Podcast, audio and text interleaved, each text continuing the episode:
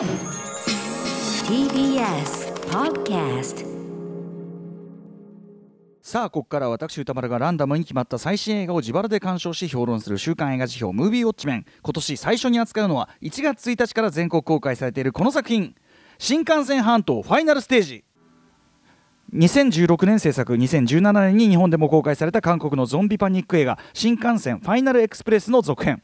人間を凶暴化させる謎のウイルスが韓国を襲ってから4年後香港に逃げ延びていた元軍人のジョンソクは隠された大金を回収するため荒廃した韓国へ戻る。しかしそこには大量の感染者だけではなく凶暴な人間たちが待ち受けていた。主人公のジョンソクを演じるのは、えーマスターや、えー韓国実写版人狼などの感動もさんあとねあの義兄弟とかね、えーいろんなありましたね。感動1987とかね素晴らしい作品いっぱいありますけども、えー監督は前作に引き続きヨン・サンホが務めてました。脚本監督ですね。ヨン・サンホさん。ということでリスナーの皆さんからの感想も多数いただいております、えーということでメールの量はですね、えー多いということで、はい、やっぱりあれですかね、あのい前作の新幹線ファイナルエクスプレスが非常に好評だったとか、あと、まあ、あのお正月一発目でね、あの新作公開ということで、えー期待されていた方も多いんじゃないでしょうか、えーメールの量は非常に多いです。ありがとうございます。賛否の比率は、褒める意見がおよそ半分、あとは良くなかったと普通という方が2対1ぐらい、え褒める意見としてあったものは、前作とは違うが、これはこれでよし、え前作からストーリーもアクションもアップデートされており、満足度が高い、お正月映画にぴったりなどがございました。一方、否定的な意見としては、本当に続編、前作にはまるで及ばない。ないとか、テーマもないし、どこかで見たような映像やアクションばかり、えースローモーションもくどいし、ゾンビの描き方もご都合主義でなえ的でご都合主義的でなえるなどがございました、えー代表的なところをちょっと抜粋しながらご紹介していきますね。えーラジオネーム、季節の変わり目ソルジャーさん、季節の変わり目ソルジャーさん、1月1日に電話出演していただいたね、えー方ですね。はい。えー元旦のアトロク前に新幹線ファイナルステージ見に行きました。感想は、えーマッドマックス怒りのデス半島、つまり最高でした。ね。えーということで、一人では全員を救えない罪悪感とか、えー自分の子を助けたい親の気持ちとか、えー本当に怖いのはゾンビより人間などの、えー極限に追い込まれた人間をあるあるで描きつつ、えカーチェイスやストーリーがアップデートされていて2020年代はこの映画が基準になるという予感をビンビンに感じました。すごいねそれ、えアップデートを感じた箇所ですが、え女性や子供がクールに活躍する場面よりもエンディングの自己犠牲ではなくみんなで助かろう助かっていいんだというシーンです、え前作の新幹線ファイナルエクスプレスのコンユ演じる、えまあ、キャラクターのその自己犠自己犠牲というのを踏まええー続編という次のステージに到達するためにこのラストが必要だったと思いますというふうにおっしゃってます。まああのーおっしゃってる部分なるほどなそういう読み取り方面白いなと思いましたけどまああの普通に見ればゾンビの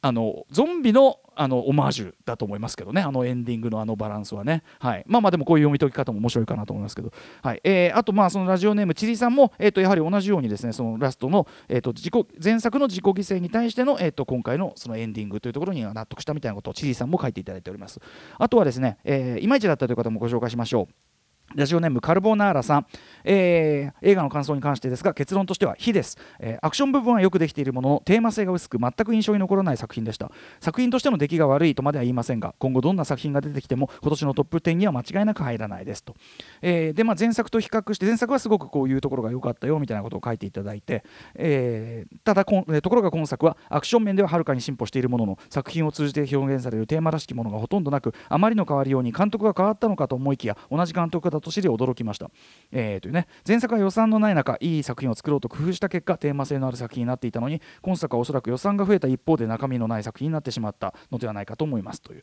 特に終盤のマッドマックスオマージュの展開は既視感がありすぎて完全に冷めてしまいましたというようなご意見、えーあとですねえー、とこちらあのラジオできるかなにもねご提もご紹介というかあのあの特集もやっていただきました、えーラジオネームジョン、えー、A ノートサブカルをやってらっしゃるねジョンアットマーク、えー、A ノートサブカルさん、えーでこの方もですね、えージョンさんもえーっとちょっともちょっと物足りなさを感じる映画でしたというような、ことを書いていただいて、はいえーと感動的なシーンのスローモーションがくどいのは韓国娯楽映画の伝統芸能みたいなものなのでそういうものだと諦めるとして、えーマッドマックスばりの重列カーチェイス痙攣を対応する恐竜みたいなゾンビの動きカンドモンを演じるジョンソクの CQ シーンなど迫力があってよかったですがこの方はそこは良かったと、えーただ、えー私が期待していたのはヨン・サンホ監督のジョージ・エロメロのゾンビ映画に通じる現実社会の問題が映画の背景に見て取れるところだったのでその辺が薄くてちょっと残念でしたというね。であのヨン・サンホ監督の過去作はこういうところが反映されてたよというのをいっぱい書いていただいて今本作は現代韓国の行き過ぎた競争社会がテーマとして入っているのかなと見ながら思っていましたと、はいえー、出るのもとどまるのも地獄なヘル朝鮮と自重されることもある現代韓国社会のようにも思えますと、はい。えー、そんな劇中の半島の状況でも家族でいたからそんなに悪い世界ではなかったとイーレ演じるジョ,、えー、とジュニーさんというね、えー、と子役の方、えー、語るのはとても泣ける言葉だなと思いました。ただ本作はそういう背景に見え隠れするものが薄くアクションがもりもりで面白いは面白いんですが面白かった泣けた終わりで済んでしまうような映画になっているのが前作を楽しんだものとして残念です。ちなみに農業描写については潔いぐらい生活描写がなかった映画なので話せることがありません。という言っていただきつつあの先ほどちょっと山本さんと話したことですけどあの残っている物資を食い潰したらそれ以上生きていけないのに半島の外に出ることも持続可能な生活をすることもできない半島の生存者というねと取ると、えー、現実の韓国社会に住む人々の青のようにも取れるかと思いますというような、えー、読み解きを一応ちょっと読み考えすぎかもしれないけどと言いながら書いていただいております、えー、皆さんありがとうございますはいメールいただきましたということで私もえー、新幹線半島ファイナルステージというねこの日本タイトルがつく前にあの半島、えー、ペニンシュラというね、えーと、現代がついている段階で、えーとあの例によってですね「週刊文春エンタ」と言われて星取り、えー、賞をねあのガチンコシネマチャートをやるために、えー、ちょっといち早く去年の時点で見させていただいております。そして東宝シネマズ日比谷で IMAX で見てきました。これあの韓国映画で2本目になるのかな？IMAX 撮影したというね作品らしいですけどね部分的にね。はい。ということでまあ、とにかくですね、えー、先ほどから話題に何度も出ております韓国産ゾンビ映画の傑作にして、えー、何よりやっぱここですねゾンビ映画としても面白かったけどあまりにも美味しすぎる役柄のハマりっぷりも相まって、えー、宇垣さんも今や続婚マドンソクが完全にスター化していく大きなきっかけとなった、えー、2016年のみんな大好き日本タイトル新幹線ファイナルエクスプレス元はプサン行きというねタイトルですけど、はい、4年ぶりのその続編であると、えー、でこのタイミングでそのね元のそのファイナルエクスプレス僕も改めて見返してもやっぱりですね例えばその列車内というその限定的かつ位置関係が明確なつまりやはり明らかに、えー、映画的な舞台立てを最大限に有効活用しつつあの何号車に行かまでは行かなきゃいけない。今いるのが何号車で何号車に行かなきゃいけないけど間にこれがあってみたいな位置関係が非常に明確、えー、というこの舞台立てを最大限非常に有効活用しつつ、まあ、恐怖と疑心暗鬼から助け合うどころか蹴落とし合いになり自滅していく人間たちであるとか、えー、身内が目の前で怪物化してしまうその切なさ悲しさなどなどですね。まあ言っちゃえばゾンビ映画の定番ですね。定番なんだけどではあるけどやはり大事なポイントというのを丁寧に描き出していてですね。あの決して目新しいことをやってるわけじゃないんです。新しいことやってるわけじゃないんだけど、えー、ゾンビ映画というフォーマットを正攻法で生かしきってみせた。韓国の映画なりのやり方で、えっと、正攻法に生かしきってみせた。なるほどこれはやはり本当よくできた一本だなというふうに改めて見ても思いました、えー、脚本監督督の4、3本さん。もともとはねアニメーションの、まあ、作家さんなんですね、えー、そのファイナルエクスプレスとほぼ同時期ちょっと、えー、1か月ぐらい遅れて韓国では公開されたソウルステーションパンデミックというこれあの、えー、そのファイナルエクスプレスの前日談というか共通するキャラクターがいるわけじゃないので要はそのゾンビ蔓延状況の初期段階を描いたアニメーション作品もあったりなんかして、えーまあ、なので一応今回のファイナルステージというねこれは、えー、と3部作の3作目という一応位置づけになってるということですけどで、えー、まあ、とにかくそのそっちはですねその、えっと、ソウルステーションパンデミックは、えっと、本当に救いゼロの人間の醜さ全開のダークな内容で本当にアンハッピーエンドでも結構きつい映画な中身なんですけどあるいはそのソウルステーションとか僕はこのタイミングで、えっと、遅まきながら見た2013年の、えっと、フェイク我は雷というね作品があってこれはもうすぐダムに沈んでしまう予定の田舎の集落に本当は詐欺氏がバックにいる、えーと、宗教団体が入り込んできてという、えーと、日本だったら入江優監督に実写でリメイクしてもらいたいような、うんまあ、ドヨーンとしたノワール群像劇というかそんな感じの話で、はい、あと僕はこれ現時点見られてなくて申し訳ないんですけどその前のさらに前の長編デビュー作「えー、豚の王」というのこれ韓国アニメ界初の大人向け残酷スリラーということらしいんだけどアニメとしてはね、えー、やっぱりあらすじとか評価を読む限り韓国社会のそのまあ、リアルな闇を浮き彫りにするようなハードな作品みたいで要は、えー、とこのヨン・サンホさんという方もともとのフィールドであるアニメーション作品ではより突き放した完全に大人向けのドヨーンと暗い作品をずっと作ってきた人なわけですよ。でそれがこの方不思議なもんで実写作品になると若干モードが変わるわけです。えっと、それこそむしろこちらの方が本来の意味でアニメ的と言っていいようなけれんみたっぷりにデフォルメされた、え、VFX アクション、え、を駆使してですね。例えばそのファイナルエクスプレスであれば、ま、ゾンビもの。あるいは、えー、と日本ではそのネットリックスで配信となった2018年のサイコキネシス年力というね、えー、リュウ・スンリョンと,、えー、とシム・ウンギョンさん主演の、ま、超能力ものといったようにですねそのジャンルものエンターテインメントを現代韓国映画としてしかもけれんみたっぷりに、まあ、やってみせるというような、えー、割と開かれたスタンスになる傾向があるように思います、えーまあ、実写の際のねその4三歩作品は。あの割とこうベタなというかコテコテの笑いとか泣かせとかも散りばめていたりしてその辺もアニメ作品とははっきり作風を変えてきているというあたりだと思います。ただしですねその、えー、アニメ作品とその実写作品まあ陰と陽というようなその違いがあるんだけども共通しているのはえー、どちらもですねやはり現実の韓国社会の問題とか歪みといったものが常に背景に敷かれているというところが割と一貫して共通している、えー、全体としてはそのコテコテのコメディ感の方が強いと言っているからをさっき言ったサイコキネシスとかもですね、えー、もちろん話のベースとなっているのは例えばそのヤクザを使った地上げであるとかですね、え、あるいはですねそのなんとあのチャン、えー、チョンチョンユミがですね、えーと、本当に嫌な感じに見える悪役を演じてるんですけどそれもなんかこう言っちゃえばこう例のナッツ姫的なナッツリターンでおなじみな、えー、ナッツ姫的なその各社社会の告白さみたいなものが反映されているような感じだったりとか。えー、さっきから言ってるそのファイナルエクスプレス、えー、のね、まあ、ゾンビものなんですけどそこで最も悪役的に見える、まあ、おっさんたちの振る舞いっていうのも僕はやっぱ2014年のこのセオル号事件とかそういうのに対する社会の怒りがどこか反映されてるんじゃないかな。少なくとも韓国の観客の方はそういうふうに連想するんじゃないかなみたいなふうに思って見てましたけど、はい。えー、その意味でそのね、えー、ファイナルエクスプレスの物語からまあ4年後、えーまあ、ゾンビがあふれ返ってそれ以外の世界からは隔絶完全に隔絶した場所となったその韓国、えー、朝鮮半島のね、えーまあ、南の方ということで、えー、ペニンシュラというね現代がついておりますが半島って、えー、極めてそのフィクション性が高い設定の本作でね、えー、ヨン・サンホさんがこれまで作ってきたどの作品よりもその現実的な社会風刺要素はまあ割と薄めですよね。やっぱりね架空のあのあれが舞台になってますし、えー、起こってしまった事態の深刻さとかディザスターの規模の巨大さとは裏腹に今回は言っちゃえば結構思いっきりポップというかあの4三歩作品としてはぶっちぎりで気軽に楽しめるエンタメ性が高い一作というふうに思います。だいぶモードをこうこっちに振り切ってきたという感じがしますね、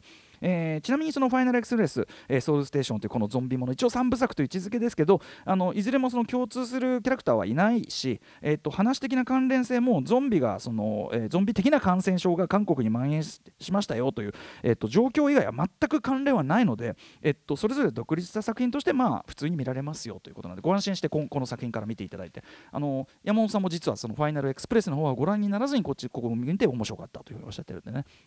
でということで今回のそのファイナル、えー、ファイナルステージですね、間違っちゃう。ファイナルステージ新幹線半島。ファイナルステージですけど。えー、順を追っていきますけどまずタイトル前アバンタイトル10分ほどあるんですけどそこで、えっと、前作そのファイナルエクスプレス新幹線、えー、ファイナルエクスプレスでやったような、えー、ゾンビパニックもののその定番的要素を実はこの10分間で一通り抑えてくる。言ってみれば最初の10分で前作でやってきたことを凝縮して見せるわけですよ、えー、極限的な極限状況下で出てしまう人間の利己性であるとかエゴであるとかその一方で愛する者が目の前で怪物化してしまうその絶望そしてそこで残された者が取る選択のいずれにしたって悲しくて辛い選択みたいな、えー、しかもそれがですね最終的には突き当たりの部屋とドアを挟んだ廊下という限定的かつ直線的空間の中で展開されるわけですよ。これ完全にファイナルエクスプレス凝縮版なんですよ最初の10分は。これうまいですね。だから要するにあの前作までのあらすじとかじゃなくて映画そのものの今回の展開として前作までやったことを凝縮して見せてる。うまいなと思いましたけどね。鮮やかな手際だと思いました、えー、逆に言えばですね今回のファイナルステージで正統派ゾンビもの的なのはこの冒頭10分だけと言ってもいいと思います、はい。えー、でタイトルが出て本編。その4年後さっき言ったように外の世界から隔絶され中ではその多分無数のゾンビが溢れ返ってるであろうというその韓国かつての韓国にですね、えー、香港のですねまあなんか白人のおっさんが仕切ってるなんか犯罪組織からなんか雑な感じ感じの犯罪組織から送り込まれる形で、まあ、決死の里帰りをすることになる感動ンを演じる元軍人の主人公と、えー、これ火曜日のね、えー、と韓国映画特集でも岡本敦さん一押しでした。ひどい目に遭うのがよく似合う、えー、とキム・ドユンさんねなどなどがですね、まあ、送り込まれて。要はえーと、韓国に放置された大金お宝を、えーとまあ、取り目取り目気味なゾンビたちはですね比較的夜はおとなしいということで夜の間にその取り戻してこいというミッションをなんだかんだで請け負ってくると。で,、えー、でインチョン港からねインチョン港から、えー、市内にこう恐る恐る忍び込んでいくとここまでが約20分なんですよ。非常に序盤のテンポ会長でいいねっていう感じなんですよね。えー、廃墟と化したその街並みを、えー、こわごわこう進んでいく中でですね主人公が目にするある異様な光景、えー、月やた月明かりに照らされてこう全貌が異様な光景全貌が現れていくというこうスリリングなくだりがあるんですがここが単にビジュアル的な見せびらかしに終わらない作りにちゃんとなってるあたり。ヨン・サンホさん。やはり確かな腕を持ってるなというのを特に見終わるとあーやっぱほんとヨン・サンホうまいなっていうね、えー、感じがするあたりでございます。ででまあ、とにかくなんやかんやあってですね、まあ、目当てのその現生が詰まったトラックを発見すると。しかしですねここでやはりですねこれあれですねこういうとこで楽勝だったななんてことを言うとこれはまあいかにもフラグと言わざるを得ない。楽勝だったななんてことを言った途端ですねまあ当然これ主人公たちにとっては、えー、すんなりと変えられそうもない不測の事態が次々と起こることになるわけです。ただしえっと、もちろん直接的な脅威はねそのうじゃうじゃやる。そしてあのここがポイントですね。やっぱね光と音に強く反応して全力疾走で迫ってくるゾンビたち。それが直接的な脅威ではあるんだけど実はこの、えー、楽勝だったなから先で、まあ、不測の事態が起こってくる。ここから先は急速にですねゾンビたちは単なる設定上の危険に後退してきます。つまり2幕目からは今回はゾンビものではないんですよねっていう感じになっていく。え別のジャンルなんですよねってことがこの辺りからはっきりして大体30分目ぐらいからはっきりしていくと2幕目から、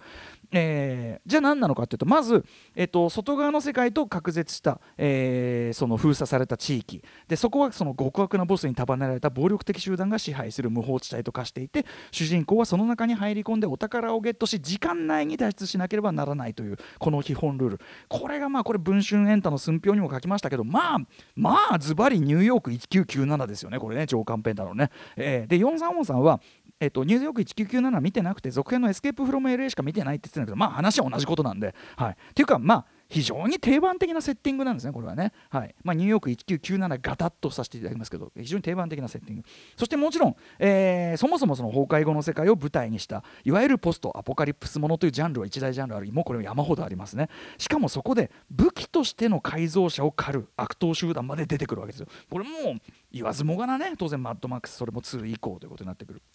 当然のようにクライマックスは主人公たちの車とそれを追う、えーまあ、暴走集団との、まあ、熾烈なカーチェイスという。でこういう感じのニューヨーク1997足すマッドマックス2という私、えー、2009年10月10日に表した「ドゥームズデイ」なんていう映画がねありましたけど、はい。まあ、本作も、まあ、そこにさらにゾンビ要素をプラスした、ねえー、ニューヨーク1997足すマッドマックス2プラス、えー、ゾンビみたいな感じなんですけど。ただしこのファイナルステージですね僕ここがすごい関心するさすが43歩というべきか。そのベースとなる設定世界観こそそ決して目新しいものではない、えー、けどもむしろ散々やり尽くされて手垢がつきまくったものなんだけどそこにいくつかの独自要素あるいは独自のキャラクター的な掘り下げなどをミックスすることで定番要素からまた新鮮な表情をちゃんと引き出しているというこれ、あのー、ファイナルエクスプレスもそうでしたけど今回もやっぱりそこはちゃんとあるなと僕は思ってます。えー、例えばですね僕一番今回の作品で一番面白かった要素はえーと意外や意外80年代キッズムービー的な要素が途中から急に濃くなりだす。えキッズムービーなのこれ？みたいな、えー、個人的にはここが一番意外で面白かったですね。あのさっきねもうね、えっと、メールにもありましたイーレさん演じるジュニーさんのね、まあ、大人びたハンドルさばきとかその車のアニメ的にデフォルメされた車の挙動、えー、アクションなんか込みですね。非常にまあ口頭向けなんだけど口頭向けゆえの楽しさですよね。なわけあるかいっていうこう楽しさ。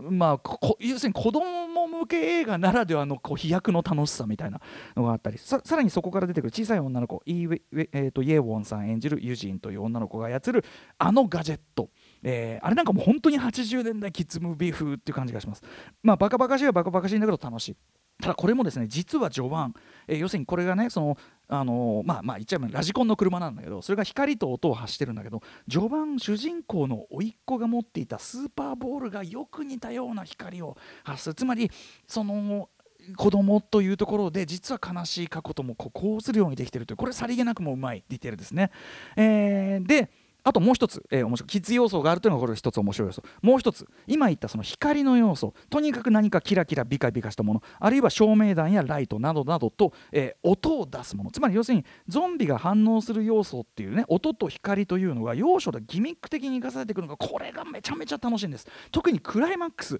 この光のギミックがまあけれんみたっぷり。これもねリアリズムあの理屈化するとちょっとそのおかしくないかって思うような使い方なんだけど非常にけれんみたっぷりに次々と投入されてねレイブ的に上がるというか「ふーーって感じで上がるっていうね、はい、でとにかくそういういろんなアイデアを投入してくる偉さがまずある。僕はもうこの時点でその定番ジャンルなんだけどちゃんとアイデアを投入してるってこう僕は偉いと思います。加えてですねキャラクター特にやっぱり悪役チーム631部隊731ならの631部隊内のさっきちょっとね山本さんとも話しましたけど微妙なパワーバランス。ここが味わい深い、えー、これあのね、えー、と前作「最高記念誌」でも地上げヤクザを演じてたキム・ミンジェさん、えー、そのそやな感じ。これもすごくいいんですけどやっぱポイントはこのソタイと言われる。一応その暴力集団の地位的なトップなんだけど実質のトップはやっぱりそのキム・ミンジェさんに叱られてるっぽい、えー、このソタイ、えー、演じる、えーと、ク・ギョファンさん。という方これあの DJ 松永にと私言っておりますが、えー、彼がその外の世界に強く思いを寄せている。で言っちゃえば線の細いトップというか。でこのキャラクター造形なかなか独特ですごく印象に残る、えっと、なぜなら彼は生きてここから脱出したいという思いは主人公たちと全く同じだからなんですよね。だからまあ、やその手段がひどいんだけどやっぱちょっと思い入れちゃうという。かわいそうな気がしちゃうっていうかね。えー、あとそのキム・ドヨンさん演じるそのぜ、ね、そのかわいその飛躍的なキャラが似合うキム・ドヨンさんが、えー、絶望的な状況あまりにも絶望的な状況を前にして本当に人が絶望するとちょっと笑っちゃうっていうああいうバランスがうまいんですよねちょっとして出ているがそこにすごくこう生きた人間の感じがすごく出ててやっぱりさすがだと思いますね。はいということで、えー、定番ジャンルのミックスの中に独自のアイデア味はいろいろと投入してて基本すごく楽しいし偉いと思います。あえて言えば特に終盤これやっぱりあの良くなかったという方多かった。終端版になると途端に何かテンポが鈍重になる、えー、一部の日本映画とも通じる角のウェットさ目立ち出すというのはこれ東アジアの特徴なのかな、えー、実はファイナルエクスプレスもちょっと感じる部分ではあったんだけど今回は特にですねいろんな要素をぶち込んだ作品だけに終盤さすがにいやもういいだろうと。盛り込みすぎというかもうそういうのいいだろうってちょっとお腹もたれてしまったとこはあるかなと思いますね。もっと景気よくねせっかくレイブ的に上がってるのが景気よくドーンって終われば最高って感じだったんだけどね。まあここはサービス方ということにしておきましょう。ね。ちょっと力ねサービスが行き過ぎてしまったというまあ好ましい部分でもある。あとねちょっと僕が気になるというか弱点だなと思うのは主人公のキャラクターがちょっと弱い。要するに開墾の念にとらわれているというだけでどういう人なのかという個性がパーソナリティが実は希薄なんですこのキャラクター、まあ、感動ドーンがかっこいいから あのそれでなんとか持ってってる。ちょっとキャラクターとしては弱いかなというふうにも思いますが、はい。えー、でもですねまあ先ほどから言ってるようにあのあの、まあ、要するにパーツパーツはねみんな大好きなジャンルが集まってるしそれ一個一個にですね、まあ、新鮮味をもたらすアイデアも込められててですね。あと、まあ、非常にそのの繊細なキャラクターの星折り上げとかやっぱその悪役チームのパワーバランスの不安定性とかは非常にだからこそこの世界にいたら痛くないんだというあの、えー、素体の感覚であるとかここでは生きられないという感じが生きたりして僕はやっぱりその意外と背骨はちゃんとしているというところも含めてですねさすがだなというふうに思いました。今いろいろ言いたい部分がないわけではないんだけど少なくとも正月一発目劇場でかい画面でドカーンと景気よく見るには最高の一本ではないでしょうか。ぜひぜひ劇場でウォッチしてください。さあということでいつもこの時間来週の課題映画を決めるムービーガチャタイムですが今日は回しませんね歌丸さん。はい。ということであのオープニングでもちょろりとお話したんですが、はい、えっ、ー、と私ですね本業ライムスターのとある、えー、プロジェクトがございましてまあ来週にそれは一つ、えー、集中したいなということでえっ、ー、とちょっとまたねあのえっ、と飛び石でちょっとなっちゃって申し訳ないですが来週もちょっとムービーウォッチ面をお勧めさせていただきたいと、えなおかつえっ、とガチャもですねえっ、と新作公開がですねまあ来週になるとだいぶ出揃うので来週にガチャを回させていただきたいということ、え誠に勝手ながらそうさせていただきたいなということでよろしくお願いします、はい、その代わりというか代わりというにはこっちそっちのがいいんじゃない？そっちのがいい。それは絶対ないんですよ。貴重な機会。来週何やりましょうかね、はい、山本フードウォッチメンをお送りしたいなというふうに思っております。山本さんが独自のね視点でねえっ、ー、とこの番組のねリスナーの方ねもうご存知かと思いますが山本さん独自のやっぱり食べ物そしてその食べる描写、えー、といったあたりにこだわったその、えー、映画表独自の僕はでも映画表の視点だと思いますよ。はい、はい、えー、これをもってですねまあいろんな作品を語っていただくということになるんですかね。とりあえず俺はフードでいく。これですね。はい、えー、ということで来週は、えー、山本えっ、ー、とフードウォッチメンお送りいたします。よろしくお願いいたします。お願いします。さあこの後はライブダイレクトついにライブコーナーにこの方登場です。森崎ウィンさん登場です。やったー。いらっしゃいませ。え、アフターシックスジャンクション。